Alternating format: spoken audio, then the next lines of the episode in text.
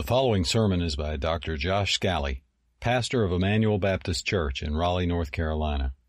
Please visit us at 2100 Noble Road in Raleigh or on the web at ebcraleigh.com.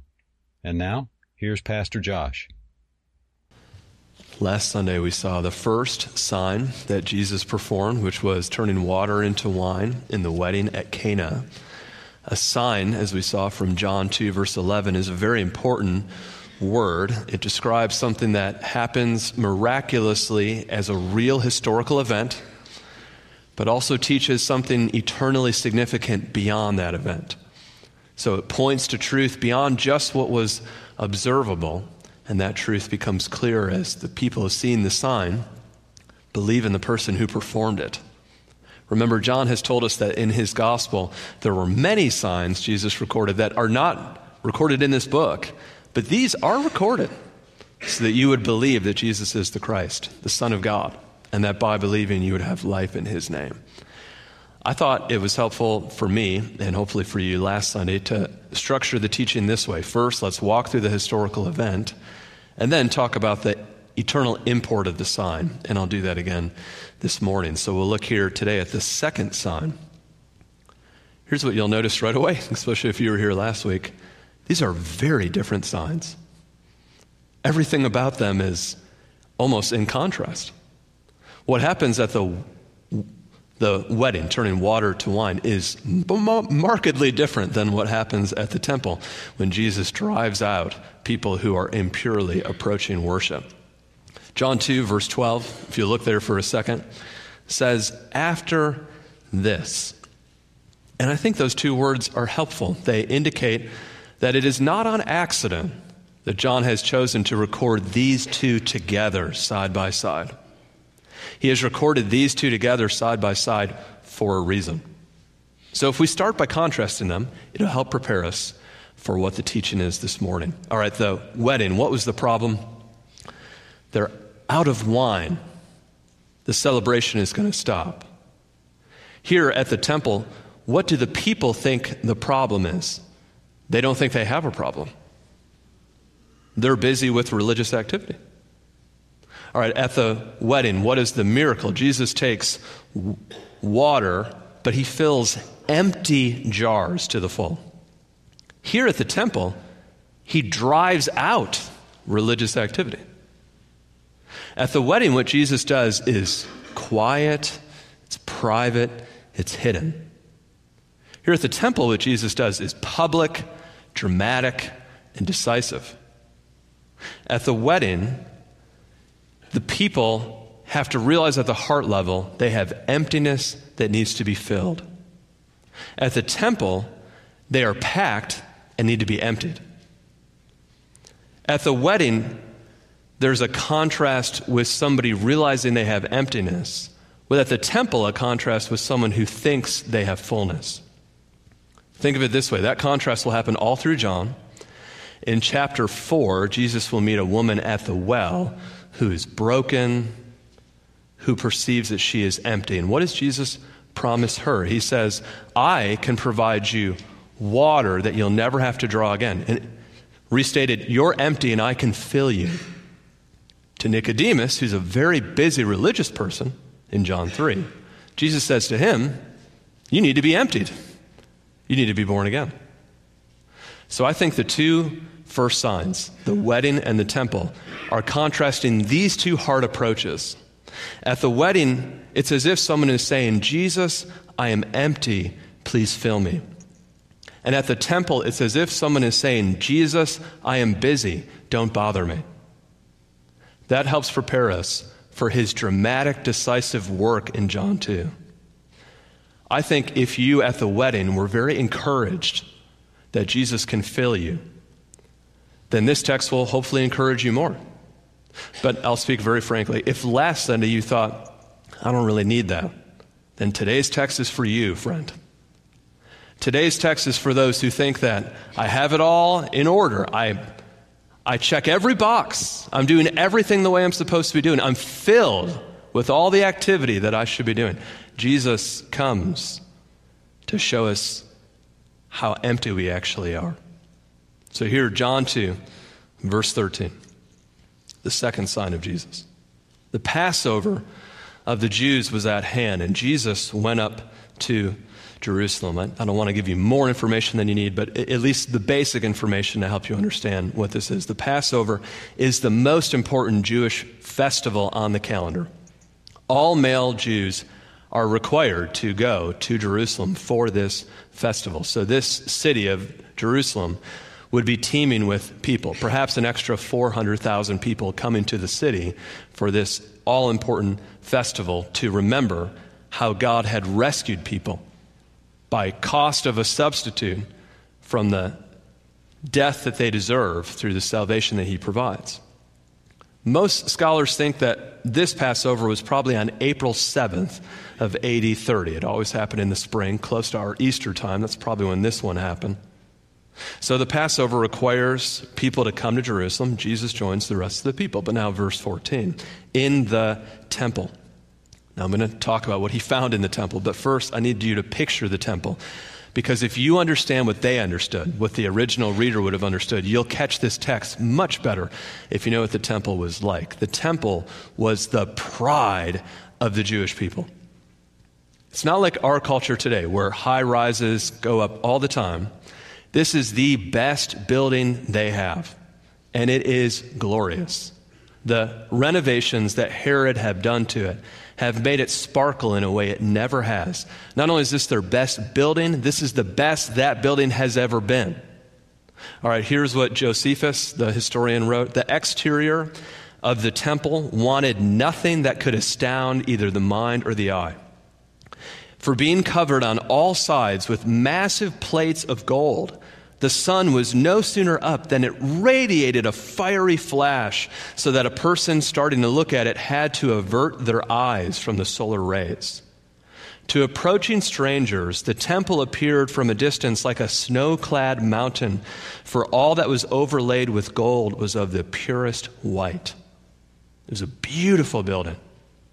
The rabbis, who were not friends of Herod, nevertheless said this about his renovations. He who has never seen the temple of Herod has never seen a beautiful building. So, this is one of the wonders of the ancient world. It is a beautiful, glorious structure. It's important that you know that for what's going to follow. It's also not just beautiful in its architecture, it's the center of everything the center of commerce, the center of religion, the center of society, the center of politics, the center of the capital. It is central in importance also, the last thing for you to know to understand this text, it is massive. So the temple proper is 15 stories high. You have on the west side the court for the priests, the court for the Jewish males. On the east side, you have the court for women. But then, picture four American football fields of size. You have the court of the Gentiles. Picture all those hundreds of people in there. And now, let's read the rest of verse 14. In the temple, knowing now what it looks like, he found those who were selling oxen and sheep and pigeons and the money changers sitting there. So here Jesus comes to this central place of worship for this central remembrance of salvation. And here's what he finds the temple packed with commerce and convenience. What is it that he finds that's so troubling? And I'll be honest, um, many commentators don't have full consensus on this. I'm going to tell you what I think are the four things that he finds, and I'll take time on them. First, I think he finds that because they're packed in the outer courts, they're crowding out pure worship from happening there. They're pushing out worshipers. Second, I think the commerce itself is a dilution of pure worship. Third, I think it therefore confuses the nature of how one is accepted before God. And fourth, I think there's at least possible corruption done with this captive audience. So let's look at those. First, it's crowding out worshipers. D.A. Carson writes Jesus' complaint is that they should not be in the temple area at all. It helps to know in history, they did this commerce in the Kidron Valley. So to be clear, it is not wrong for them to provide animals for those who are traveling from a distance. Perhaps you live miles and miles away, or even like Jesus' own parents, Mary and Joseph, who traveled through Bethlehem where they acquired a pigeon because that's all they could afford. It's not wrong that they're providing the animals there. It's not even wrong that they're exchanging the currency there. But they've set up inside the temple unnecessarily. And in doing so, they have pushed out, especially any non Jews, from being able to enter. And this caused a pervasive problem that pushed people away from God who sincerely wanted to come to God. We have a lot of archaeological excavations of the temple that show us the spirit behind those who were pushing out the Gentiles. We have an inscription in Greek so that non Jews can read it. Here's what it said No stranger is to enter within the partition wall. Whoever is caught will be responsible for himself and for his death, which will ensue.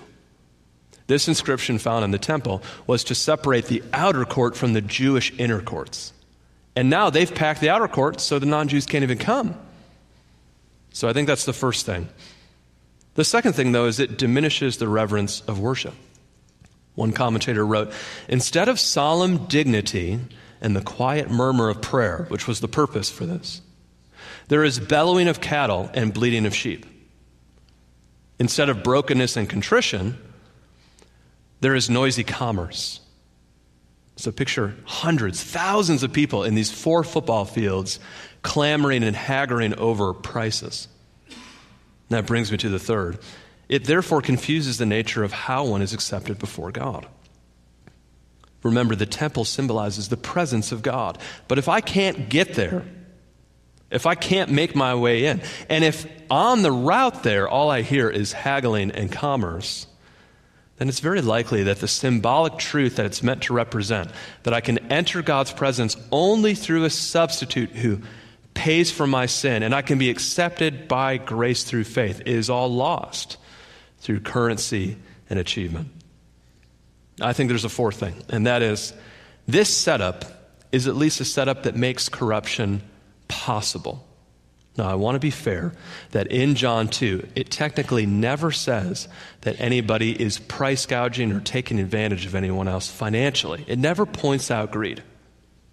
But this is not the only time Jesus cleanses the temple. This is the first and early time in his ministry. A second time later, recorded in Matthew, Mark, and Luke, when he clears the temple, he says, You've made my father's house a den of thieves. They're clearly indicating that something greedy was happening there. Let me press out how that may work. I think it was happening from two standpoints. Have you ever been in a place where you know that you're a captive audience, you've gone a distance, and now you have to purchase only the options they have available? Picture an airport. If you're in an airport and you'd like a bottle of water, it's $23 plus 8% sales tax. They know you can't go anywhere else. Here are people who have traveled by foot from far distances, and they have made it inside the court of the Gentiles. All the distance that they've come, this is their only option. Don't you think, when you match human sin with opportunity, that there would be some corruption? Don't you know how many government programs were a long time ago meant to help people? and now they're some of the most corrupt slush funds there are. It starts with good intent. I guess what I'm trying to say is this there was a hill outside our church in Michigan. It was a slope that was not a dangerous slope. But once a year in the summer, we would lay a tarp on that slope and we would cover it in baby oil and soap and water, and the teenagers would get inner tubes and they would turn it into a slip and slide. See, the, the slope at first was not slippery. But when you add certain elements, it's very slippery. You add humans and money, there's a good chance you'll have a problem. Everything happening here at inside the court does not belong inside the court. And now that it's here, people are losing sight of the reason they were to come here. And we have a clue in the text. Verse 14. In the temple, he found those who were selling oxen and sheep, and what's the third one? Pigeons. If you know your Bible well, you know that pigeons were meant to be a concession for the poorest of the poor. This is told to us in Leviticus 12. But in verse 16, go ahead and look ahead to verse 16. When Jesus addresses those who are abusing the temple, notice he only addresses those who are selling the pigeons. I think that's at least a clue that from the seller's side, they're trying to sell the cheapest thing at a markup, and from the buyer's side, they're trying to buy the cheapest possible option. If they've traveled from distances, no one would know their true economic situation. But now that they're in Jerusalem, they can pretend that they can only afford the cheapest option and surely are probably haggling for a better rate than the tent next to them. See, everything that the Passover is supposed to indicate is being lost in convenience and commerce and one upsmanship and noisy business. And so, verse 15. And making a whip of cords, he drove them all out of the temple with the sheep and oxen. And he poured out the coins of the money changers and overturned their tables. We ought to always be careful that we hear the Word of God clearly because it's revealing who God is. So we want the Word of God to reveal accurately who God is so that we understand Him accurately. Let's make sure we do that in verse 15. Lest we think that Jesus lost his temper or that he behaved in a sinful way, a couple things may help you. Notice verse 15, he took the time to make a whip of cords, which indicates control. When you fly off the handle, you're not doing that. Also, we lose something in English. In English, it says whip of cords, but in, in Greek, it's the word for rushes. So if you picture long grass, that's what the whip would have been made out of. This is not Indiana Jones's whip, okay? No one's getting hurt by this. No one can get hit by this. No one can bleed by this. It doesn't even make noise. It's like having a little bit of grass just to shake the animals out. So don't be concerned that he has a harsh temperament. He, he surely doesn't. This is still the gracious, good creator of the universe. But he drives everyone out of the temple. Now, don't forget, this is a sign, which means it is showing eternal truth beyond just the event. Are you ready to see some of the eternal truth? Look at, he drove them all out. They're all outside, and they lose their belongings. I want you to notice then that these people that are doing religious activity are actually banished by the king from the symbolic presence of God. They are put outside the temple. The temple represents the presence of God. And when they are driven outside, they lose everything they had before they left. Do you see the lesson? It's what Jesus ends the Sermon on the Mount with. Many will say to me in that day, Lord, Lord, didn't we do this? Didn't we do this? Didn't we do this? And he'll say, Depart from me. I never knew you. You were doing all sorts of religious stuff. You never knew me. You didn't have a relationship with me through faith. And so you're outside. And you lose all the belongings you had when you were in. That's why he overturns the coins and shakes over the tables. There's another clue that this is a sign I mean, it said that they all were driven out. This is hundreds, if not thousands, of people plus animals. How did a single man with the weakest whip in history drive them all out of the temple by himself? I think the answer is one that we can understand on a smaller scale. Have you ever been in a social setting where everybody was behaving a certain way, but then when one person walks in the room, it immediately stops? The behavior immediately changes because when that person walks in, the whole room is different. You see, this is the authority of God in flesh. When Jesus walks in the temple, everybody intuitively knows I, I need to listen to him. I am not what I should be doing. Now, you'll see in a second, they try to self justify, but the initial reaction to the coming of the true king is we ought to go. I mean, how does this by himself, he drives all these people out of here. The presence of God cannot be denied, even if it's avoided. My wife and I at home are reading a book that's been very helpful for us on a devotional level. It's called Gentle and Lowly. Perhaps you've read it as well. It's very good. It points out the heart of Christ in ways that are so warm and necessary. We don't want to miss, though, the full picture of Scripture of what Jesus is like. And this text reminds us that not only Praise God, is Jesus gentle and lowly. A bruised reed he will not break, a smoldering wick he will not snuff out, Isaiah tells us. But also, he is zealous and holy, and praise God for that as well. He is both gentle and zealous. He is both lowly and holy. They are both reasons to praise him. His action here further demonstrates that what he is doing is righteous zeal. Malachi 3 tells us in verse 1 Suddenly the Lord you are seeking will come to his temple. The messenger whom you desire will come. Verse 3 He will sit as a refiner and purifier. He will purify the Levites and refine them. And then the Lord will have men who will bring offerings in righteousness. Here's the fulfillment of Malachi's prophecy the Lord has come to his temple and purified it. Friend, I wonder if you agree that Jesus has the right to rearrange the furniture. He has the right to do that in our lives as well. Verse 16. And he told those who sold the pigeons, Take these things away. Do not make my father's house a house of trade.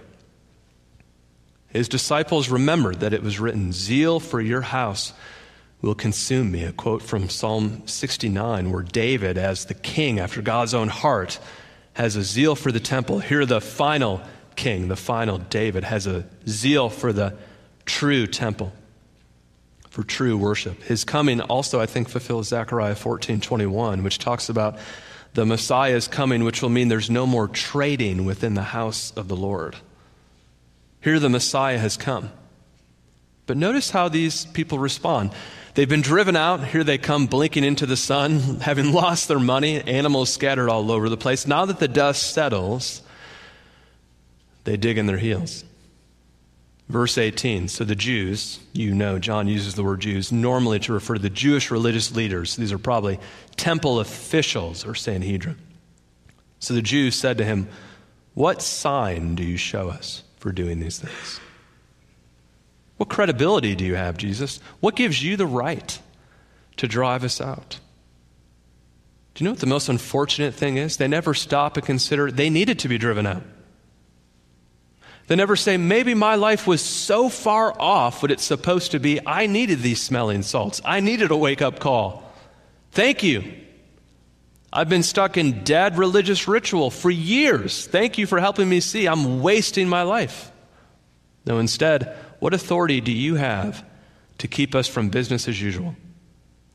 Don't bother me, Jesus. I like the way things are. Interesting that they ask for a sign, isn't it? Sign is the word that John has used to record these miracles that operate on two levels. It's also the word that Paul will use in 2 Corinthians 1 when he says the foolishness of the preaching of the cross is what saves, but it's a stumbling block because Jews demand a sign. A sign, something that could maybe make me think that I have to change the way I'm doing things. Jesus answers in a beautiful, incredible way in verse 19.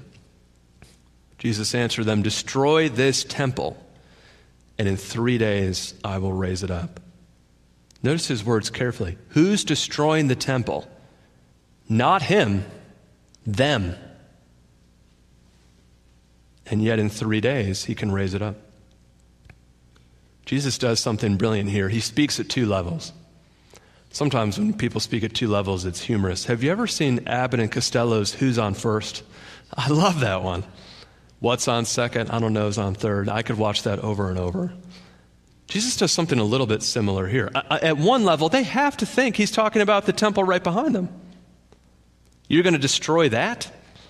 If you destroy that, or we're going to destroy that, if that's destroyed by us, there's no way you could bring it back in three days. But if you could, I guess we should listen to you. But wait, why would Jesus speak ambiguously? Why, why not just be more clearly? Here's why. I want you to see it in the verse that follows. Verse 20. Then the Jews said, It has taken 46 years to build this temple. Don't you hear their pride in the temple?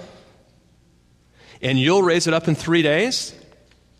They're not going to ever let that test be proved because they can't live without that temple, you see? No, the religious activity we have, the performance routines that we have, that's what all our confidence is. We'll never let you take that away. Verse 21, but he was speaking about the temple of his body. No statement could be more massive.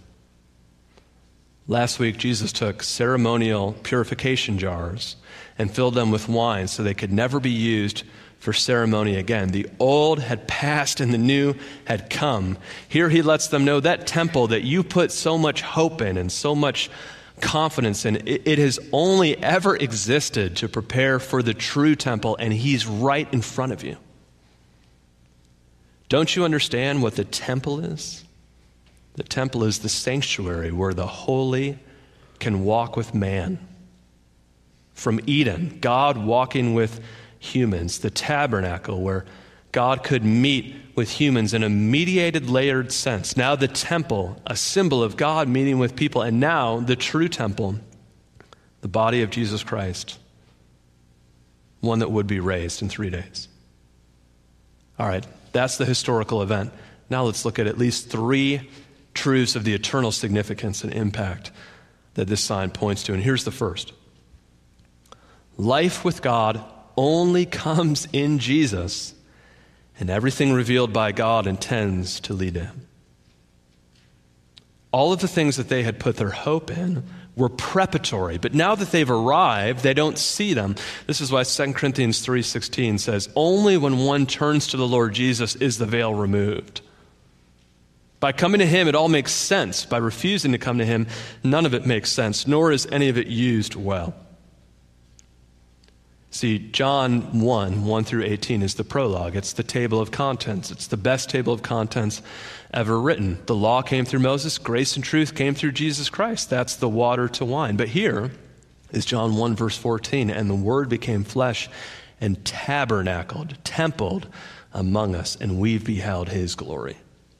Here's the glory of God it's the true temple, it's the Lord Jesus Christ, one that will be destroyed by man and yet raised by God.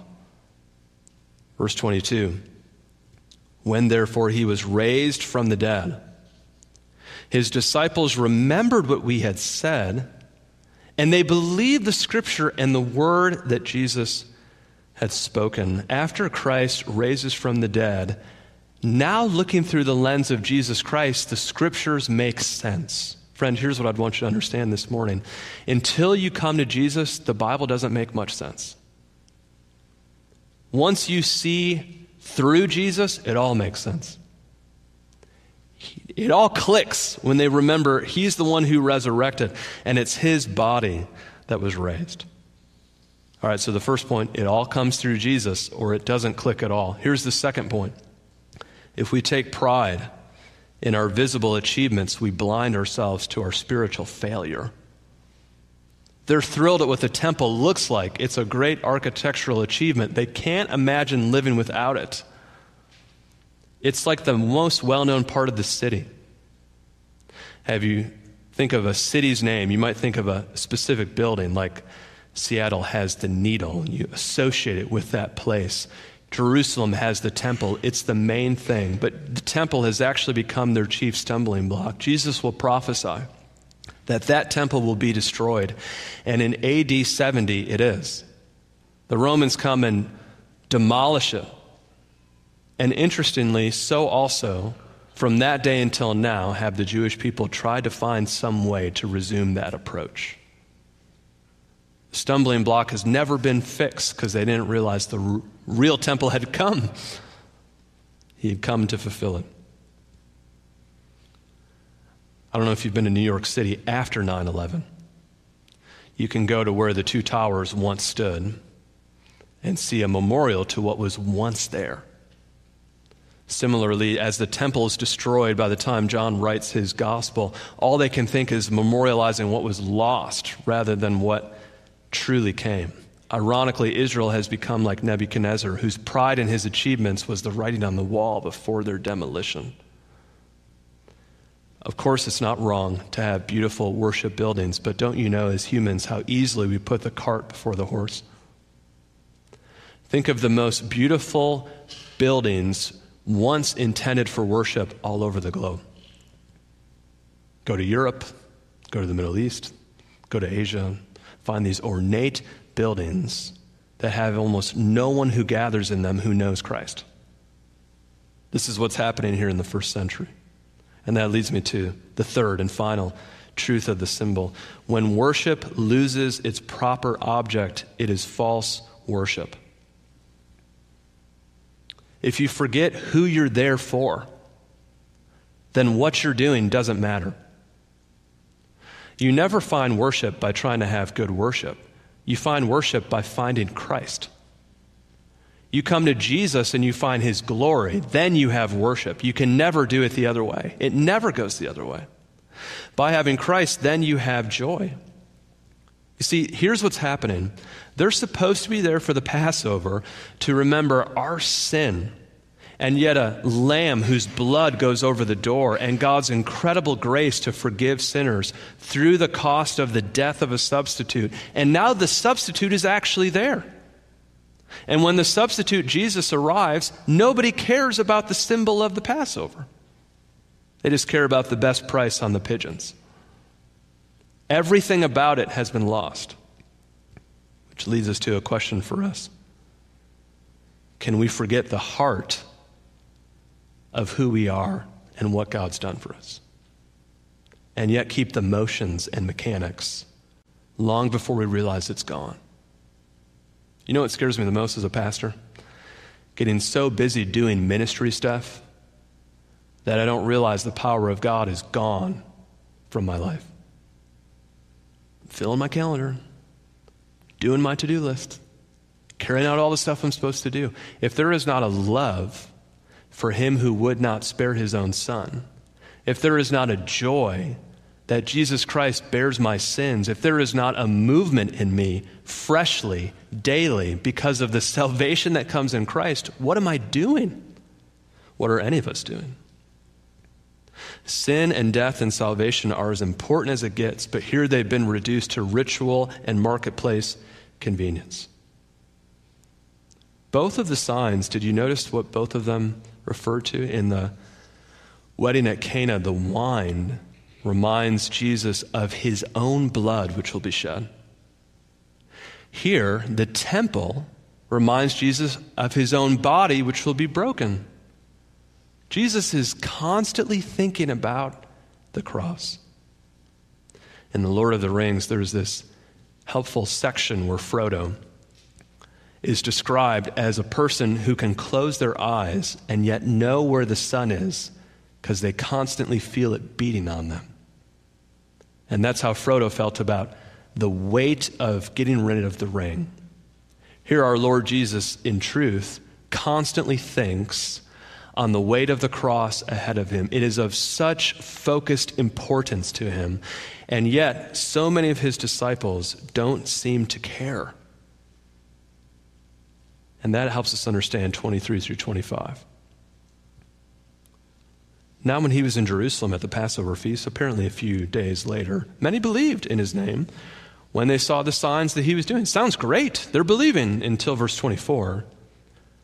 But Jesus, on his part, did not entrust himself to them because he knew all people and needed no one to bear witness about man, for he himself knew what was in man. In the original, it's a play on words. They believed in him but he did not believe in them. Here are these people that have spent years in empty religious ritual, and they apparently try to hop on the bandwagon for a little bit, but Jesus knows they haven't really come to him. They're not delighting in him. They're just thinking there might be another niche to their religious ritual. So, what's the second sign? The first sign is performing water to wine at a wedding. But the second sign is not really the clearing of the temple, it's the resurrection of the true temple. Jesus has not just come to show them they need pure worship, He's come to provide them with the new life that enables it. When they destroy that temple, He will raise it God Father, God Son, and God Spirit, raising Jesus bodily from the dead. And in that, friend, he promises us the very thing that's lacking in John 2 the new life that enables true worship. Romans 6 tells us if anyone has died with Christ, he is dead to sin, but if anyone is alive to Christ, he is risen to walk in newness of life. What they lacked at the temple in Jerusalem, Jesus provides in the person of his own body. So this morning, will you do what they did at the wedding? Will you bring your empty jar to Jesus? Or will we respond like those in Jerusalem? Jesus, I'm too busy. Instead, let us be still and let Him fill what is actually in need. Let's pray together this morning. God, thank you for the signs that Jesus Christ performed and for putting them together for our intended belief in the Lord Jesus Christ so that we might have true life. This second one is more subtle. The first one seems a little clearer to me, at least, that we're empty and we need to be filled. But the second one is a little harder because we're busy and we think we don't need to be bothered. So I thank you, Lord, that Jesus loves us enough to break up our busyness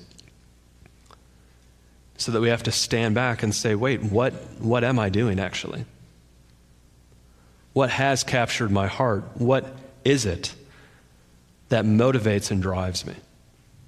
And there's no question that the world is full of religious activity, and not all of that religious activity is actually flowing from life in Christ. Some of it is just man made religion, even using Christian symbols. And that is not a new problem. So may we take seriously the smelling salts of the end of John 2. And may you open our hearts to consider our relationship with Jesus Christ. And to not layer that or evade that through a packed schedule of ministry. In Christ I pray. Amen. You've been listening to Josh Scally, pastor of Emmanuel Baptist Church in Raleigh, North Carolina. For more information and free access to other messages, go to ebcraleigh.com. That's E B C R A L E I G H dot com.